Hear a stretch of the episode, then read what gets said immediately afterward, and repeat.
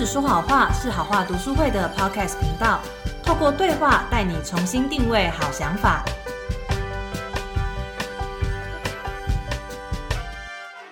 Hello， 大家好，欢迎回到好话说书。今天我们的好话说书呢，其实也邀请来了特别来宾哦。大家一定很难想象我们这系列竟然会有特别来宾吧？那我们就首先邀请我们的来宾打个招呼吧。Hello， 大家好，我是 Annie， 我是今天的特别来宾。Annie 其实是一位在半导体产业工作的工程师。那 Annie 其实是从研究所的时候就开始培养起阅读的兴趣的，因为研究所的时间常常待在实验室是一个人，那透过阅读是可以打发时间。而另外一方面则是在工作之后，其实 Annie 在的产业是一个一天可能工作要超过十二小时的状况，所以透过阅读也是疗愈自己的。没错没错。那 Annie 为什么会想看这本书呢？嗯，我当我会接触这本书是我在念研究所的时候，然后其实我以前对于这种心理学的书籍没有到很有兴趣，嗯、就是这种呃比较是以諮商师的角度，或是呃一些临床心理的呃心理学的这些书籍，我比较没有在涉猎这样。然后主要原因是因为我觉得我可能不太需要这样的书的内容去帮助我，就是解决一些心理问题。嗯、那呃我当初会接触这个书，是因为我在诚品书局看到排行榜上有这一本。那呃，原本我也只是看过而已，但是呃，就是有在呃思考说，哎，如果它会在排行榜上，可能有一些呃，它可以它的内容是可以触动人们内心的部分，所以我后来就是有呃，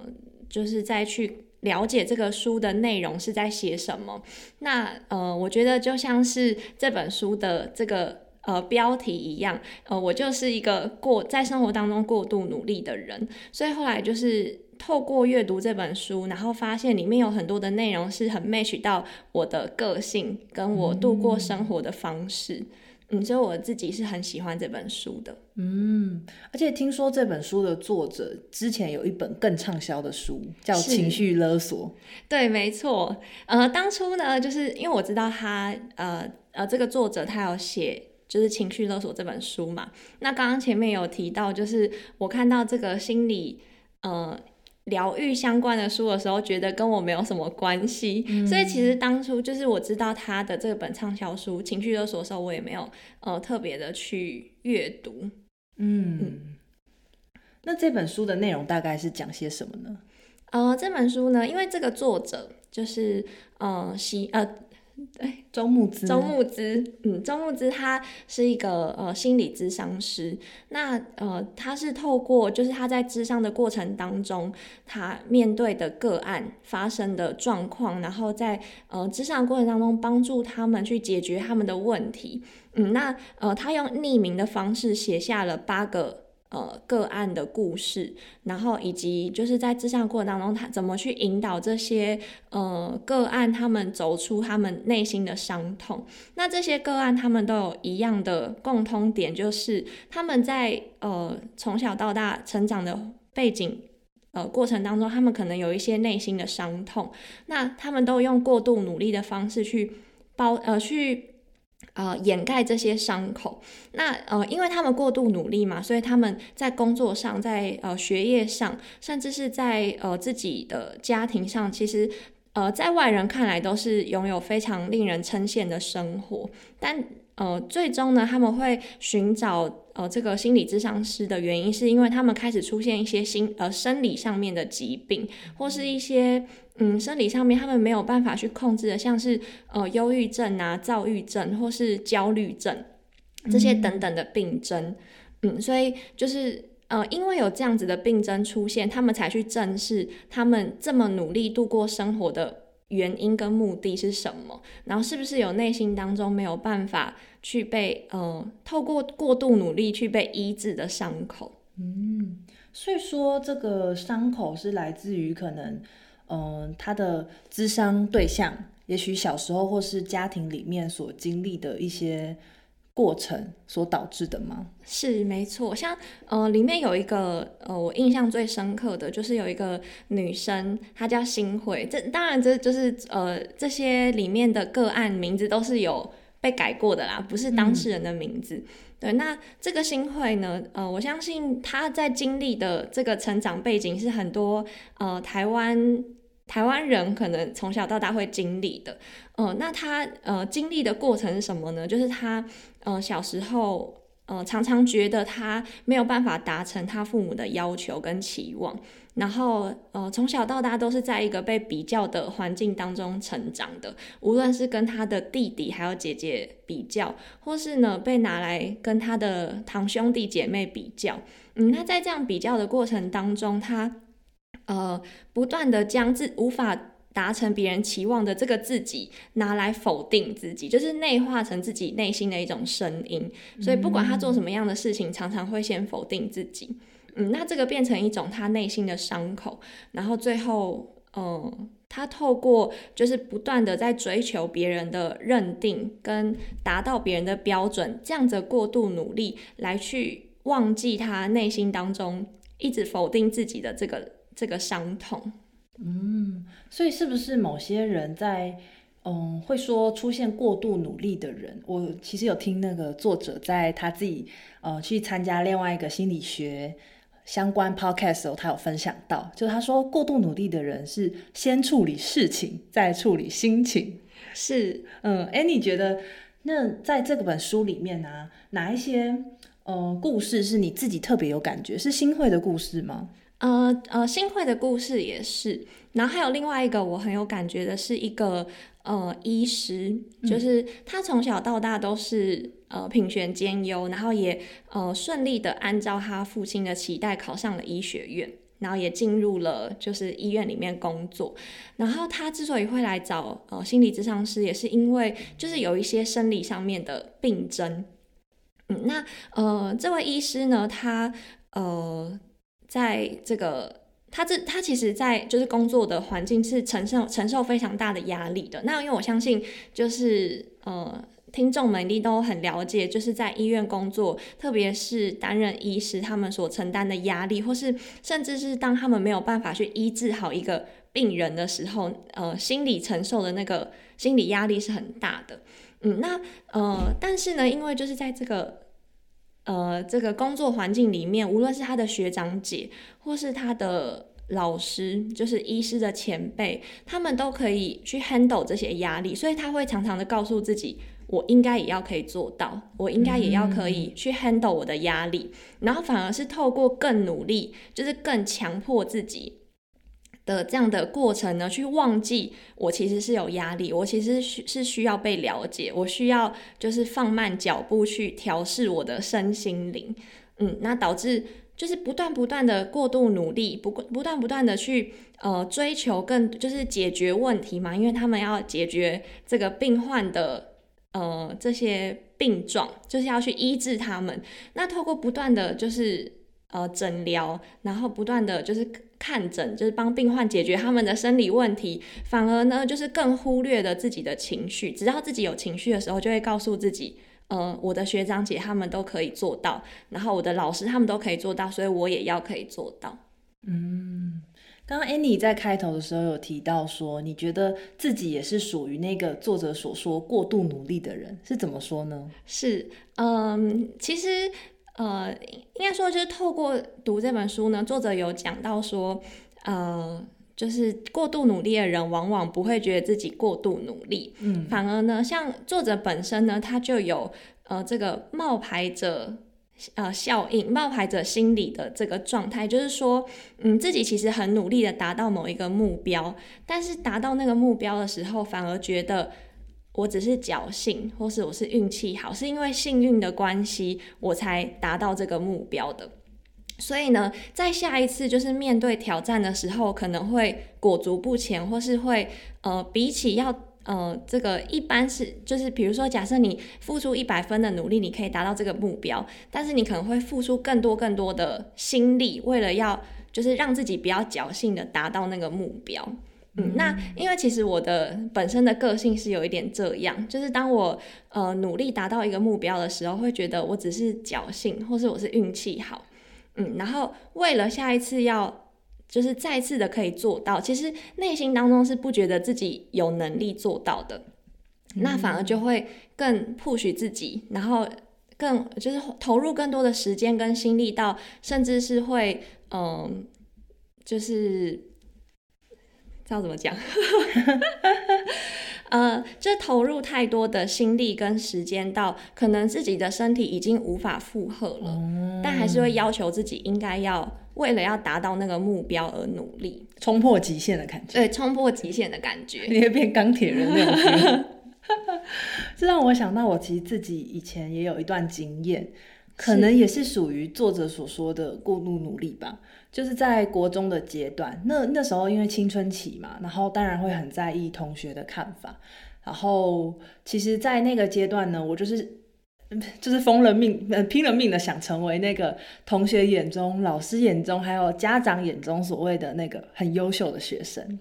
那这个点可能包括你要有很好的人际关系啊，然后要有很好的成绩，也要在课外的部分不管是社团还是一些竞赛上方方面表现得很好。那其实我自己就给自己这个目标，就叫做我要成为一个完美的人。是但是其实要成为一个完美的人是基本上不可能，每个人都有缺陷嘛。所以我那时候为了达到这个目标呢，有一个很极端的例子是，我可能为了让自己成绩好，所以我会坐在书桌前面要求自己八个小时都不准离开那个位置，真的蛮可怕、嗯、然后我会就是就是有时候你会觉得啊，坐久了看书久了肩颈会酸痛嘛，可是我会觉得、嗯、啊，你如果动那个肩颈啊，然后你这样子伸个懒腰，或者是嗯，就是不小心觉得打哈欠想睡觉，就会导致你更不想要读书。所以我甚至要求自己眼睛也都必须一直盯着书看，所以那时候我也产生了非常严重的颈椎上的疾病然后也有一些神经上的问题。那那时候因为有发生这个肉体上的问题的关系，我才去看医生，包括看神经内科啊，然后还有因为有眼睛方面有一些出现了问题，所以也去看眼科，还有看中医。那那时候我去看医生的时候，其实医生都问我一句话是，你压力是不是很大？呃，可是我那时候真的没有意识到我自己压力很大、欸、我就觉得说哦，我很开心啊，我的成绩也不错啊，然后同学也蛮喜欢我的啊，然后就是各方面表现都好像不错。我真的就是没有意识到自己是不是真的过度努力了、欸嗯、直到肉体上真的出现一些状况才发现。嗯，哦哦，我之前也有这样的经验，就是呃类似的经验是我在大四然后要准备研究所的那段期间、嗯、因为我嗯那个呃大四那个时候有一次我在念书，然后发现自己就是天眼前天旋地转，然后一开始我没有很正视这个问题，我只是有点吓到，想说怎么会就是突然看不到前方，然后东西都在旋转这样、嗯、然后后来直到就是这个是这个症状越来越频繁，我才看医生，然后看医生检查出来是晕眩症。那因为其实就是医学上对于 晕, 晕眩症的了解还不是很全面，但是大部分呢就是呃一些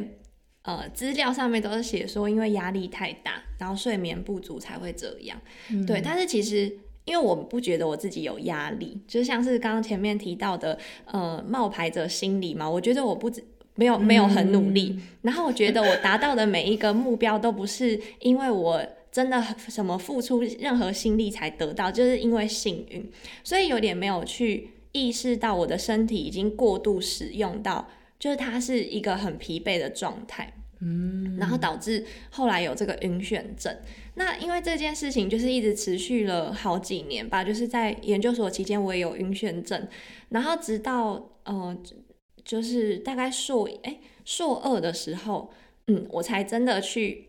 就是承认这件事情，就是我承认我的晕眩症是因为压力大。哦，其实一开始已经有发现问题，但是到最后才认知到哦，问题的根源的确就是这个。对，我觉得就是很像是在这个书中里面很多过度努力的人，嗯，他们不会去承认自己的呃生理疾病是因为自己承担了太多这个过度努力的压力，嗯嗯，反而会去检视说啊、哦，我我就是现在这个生理状态，我是不是没有办法做更多的事情？我是不是没有办法就是在工作上面有更好的表现，嗯、或是甚至是跟心理咨商师说，我觉得我没有问题。嗯，真的是耶、嗯、如果是我的话，的确在国中那个阶段，身体如果没出现状况，我会继续八个小时抓一抓。真的好疯狂哦！现在想起来，真的非常疯狂。对耶。我看到作者其实有在书中是不是有提到关于疾病其实它是一种求救或者是跟自己对话的方式，是呃，在就是作者在就是咨商的过程当中，他也有提到就是他对于这个疾病的想法跟他的、嗯、就是他如何去定义这些生理的疾病。嗯，因为往往过度努力的人不会意识到自己这么努力，嗯，所以身体有点是为了要平衡的关系，因为人不可能，人不是机器，就算是机器也是需要休息的嘛。像因为我是在这个半导体里面工作，所以我们的呃工厂的机台是常常需要维修的，嗯，然后也常常如果当你没有维修的时候，它是一一定会没有办法正常的运作跟生产，所以那更何况是人，就是我们是呃霸体做成的，我们是就是有情绪、有压力，然后有感情，也需要休息的，对，所以呃，当我们没有去意识到这个部分的时候，一直不断的使用使用。就像是这刚刚若兰讲到的，就是呃，作者有提到哦，哦，作者有提到说，疾病的发生是一种求救，那他唯一的方式其实跟过度努力到无法注意自己状况的我们有一种对话的感觉。嗯，嗯对，所以呃，就是呃，就像作者提到的，因为这个疾病呢，它要去让我们去检视我们自己。就有点像是一个踩刹车的功能、嗯、让你去意识到其实你的身体已经不对劲了，你的生活已经很失控了。 嗯, 嗯，所以其实反而我们出现这些生理反应是好的耶，对，它会让我们及时止损，就像投资一样。对，因为如果就是再继续呃持续按照为原来的生活模式这样下去的话，相信嗯、呃，就是这个我们的身体是没有办法负荷的。嗯，那在阅读这本书的时候，你怎么看待这些过度努力的主角？呃，过度努力的主角，嗯，我觉得，嗯，当如果你是一个过度努力的人的时候，你可能常常会觉得我没有办法达成别人的期望跟要求，或是我应该要更付出更多来做到更好，就总是要追求卓越，总是要追求更好。但是我在看这些主角的时候，我其实有一个很深刻的感觉是，我会很心疼他们的状况。比起呢，嗯、就是这些，因为里面的这些主角，他们的呃条件背景都是非常好的，可能出生于很好的家庭啊，然后他们也有很令人称羡的工作跟学历，嗯。然后当我看到这些人，他们因为一些事情，就是可能工作上面遇到的状况啊，或是家庭里面遇到问题，他们不堪负荷的时候，我不会觉得这些人他们怎么那么脆弱，反而会觉得、嗯、天哪，这真的好心疼他们哦，他们居然一直在就是为了要追求别人的期望而努力，会就是可以感同身受，然后也会心疼他们。嗯，所以我大概可以理解我们曾经发生在过度努力期间旁边人对我们的看法了。没错，看来哦，很心疼你的颈椎，心疼你的那个晕眩症。是是是，哎、欸，那刚刚作作者有提到他自己是会在这心理咨商过程当中蛮感同身受这些过度努力的人。是，那其实作者他自己也是一开始出了第一本书《情绪勒索》，然后就爆红，爆红到就是台湾基本上有在看书的人都听过情绪勒索这个词了。那到后来就是一直到过度努力，中间他也出了两三本书。嗯，那他自己是怎么看待一个就是他从爆红到后面可能每一本书也许没有像第一本书销量那么好的状况？嗯呃，作者有在就是有有提到说，就是他在呃《情绪勒索》这本书爆红的时候，其实也会觉得哦、呃，只是刚刚好写到了一个内容是就是可以切中现在台湾人的遇到的问题，就是大家可能都有这种情勒的经验，嗯嗯嗯，所以很需要就是这本书的帮助，然后就刚好。刚刚好就是符合这个时机爆红的。那但是就是后来嗯、呃面对呃，就是其他书籍可能不一定像第一本书这么畅销的时候，也会就是产生像刚前面提到的这种冒牌者心理，觉得只是啊因为幸运，只是因为侥幸刚刚好的关系，所以前面写的书可以这么畅销。那后来呢，就是作者在写这个过度努力这个书的时候，其实呃一开始的就是心理的挣扎也是蛮大的，因为在这个台湾社会，我们知道我们从小到大被灌输的观念就是你在你无论做任何事情你都要努力、嗯、你如何做任何事情你都要就是用尽全心用尽全力，爱表在呀，对没错就是告诉你要要付出要努力要认真向上。嗯嗯，所以哎、欸，有一本书就是过度努力出来，然后叫你不要努力，其实呢就是很有可能读者是不买单的。 嗯, 嗯但其实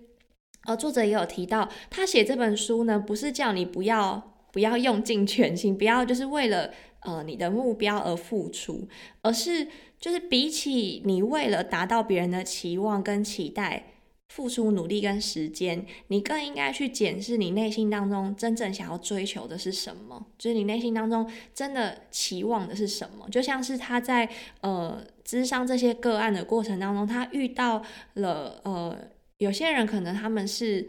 就是内心当中有他们真的想要追求的部分，但是从小到大因为一直想要达成别人的期望而掩盖了自己内心当中渴望的那个声音。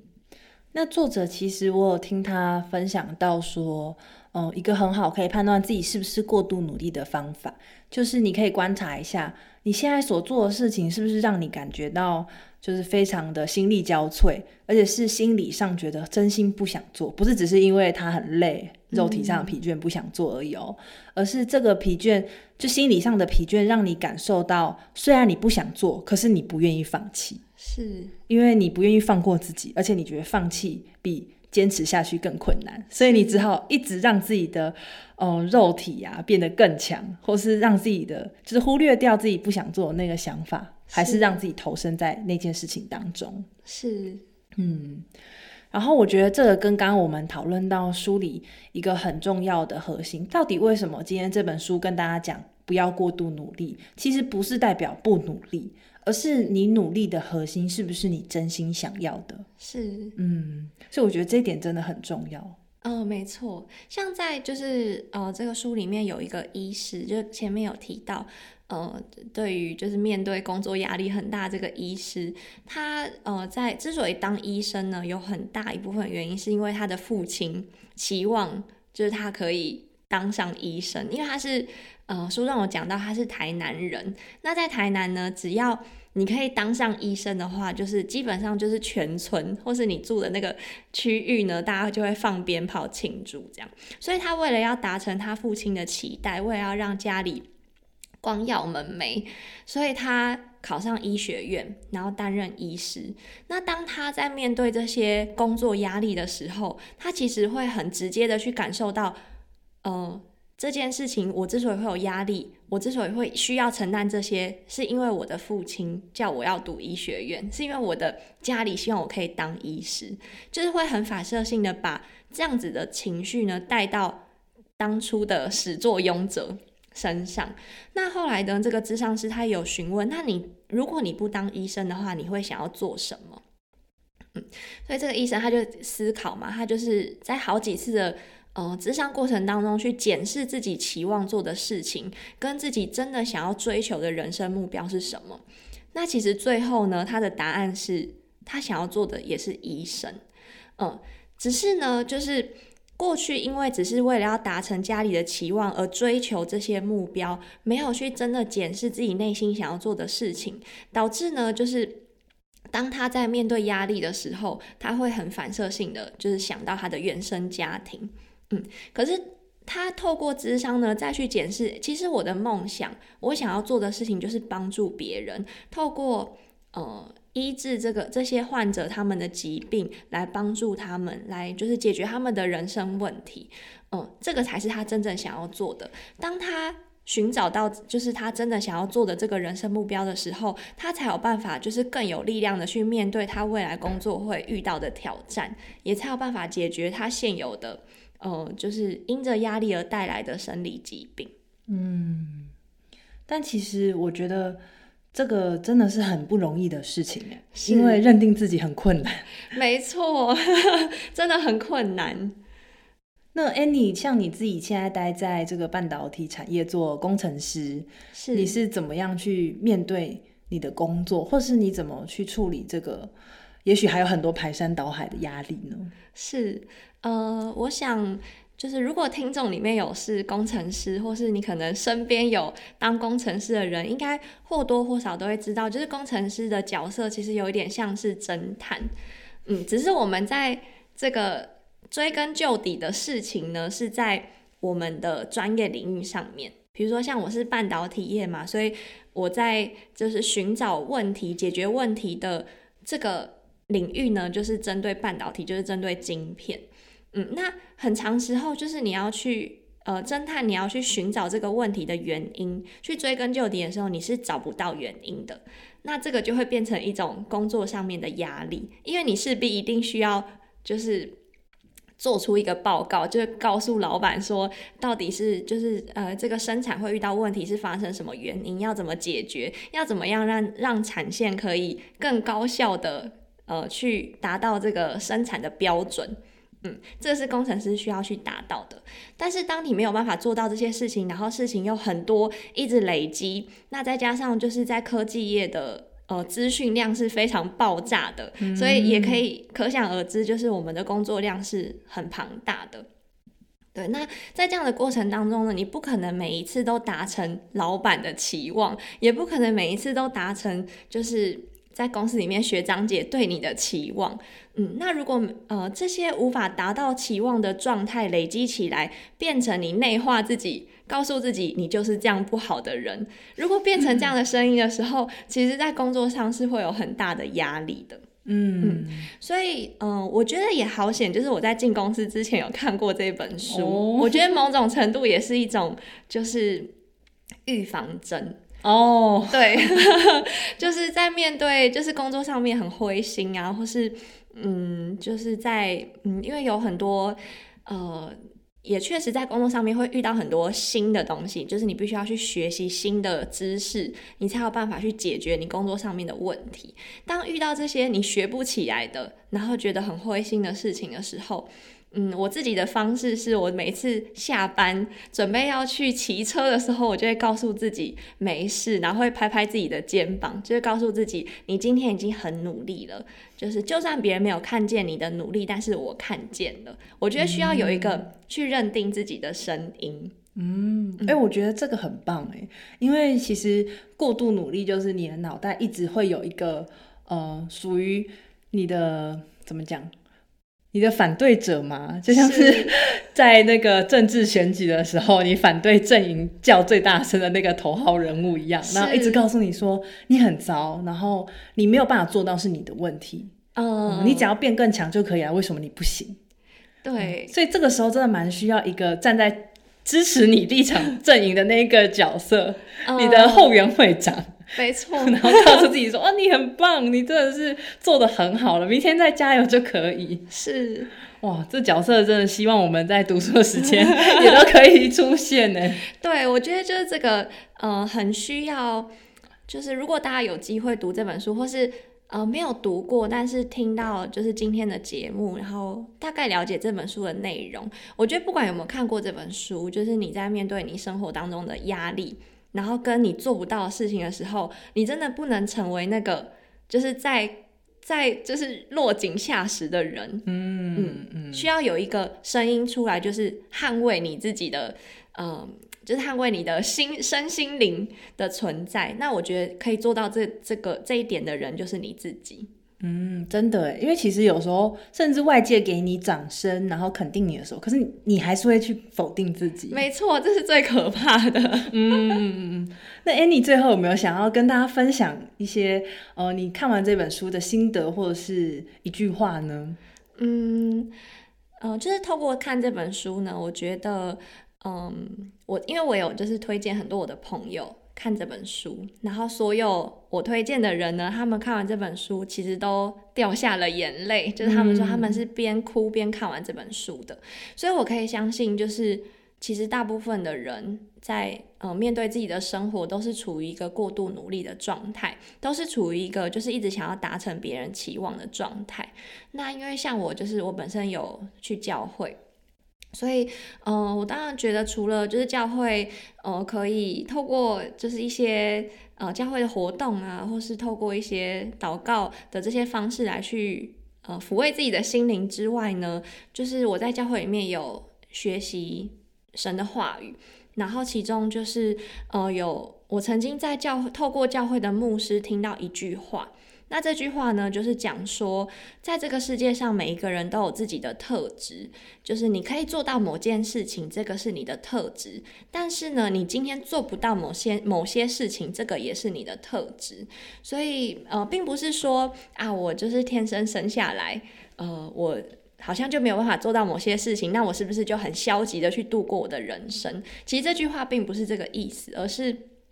就算今天你为了追求某一个好像世俗看来应该要去追求的目的，或是你呃今天设定的目标，你努力去为了要达成这个目的而付出你的心力，但最终你如果无法做到这件事情，也不要因为你无法做到而觉得我就是不好。嗯，不要把这两个事情画上等号，因为你可以展现跟发挥的领域一定是在别的地方。嗯，的确，如果这个世界大家都是很会写程式，或者是很懂区块链，那其他的大家都做这方面的工作，那其他的工作其实就没有办法就是让这个世界持续运作了耶。对啊，没错。对、嗯、像就是因为我在产线就是比较是生产线工作嘛，所以呃，生产线就是每一个人要担任的角色都是不一样的。对，不是说哦，今天工程师这个统称就可以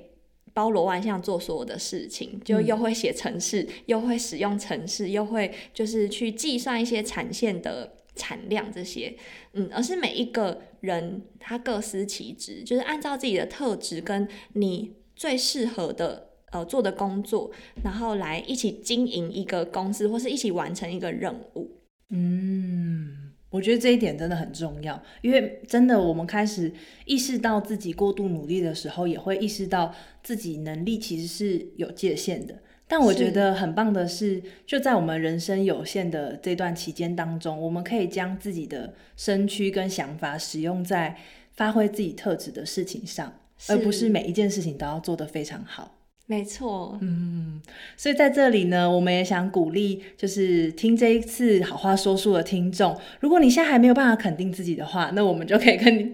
代替你自己那个政党正面正党的来替你说，就你很棒，你做得很好，你很棒，你辛苦了。对啊，辛苦了耶。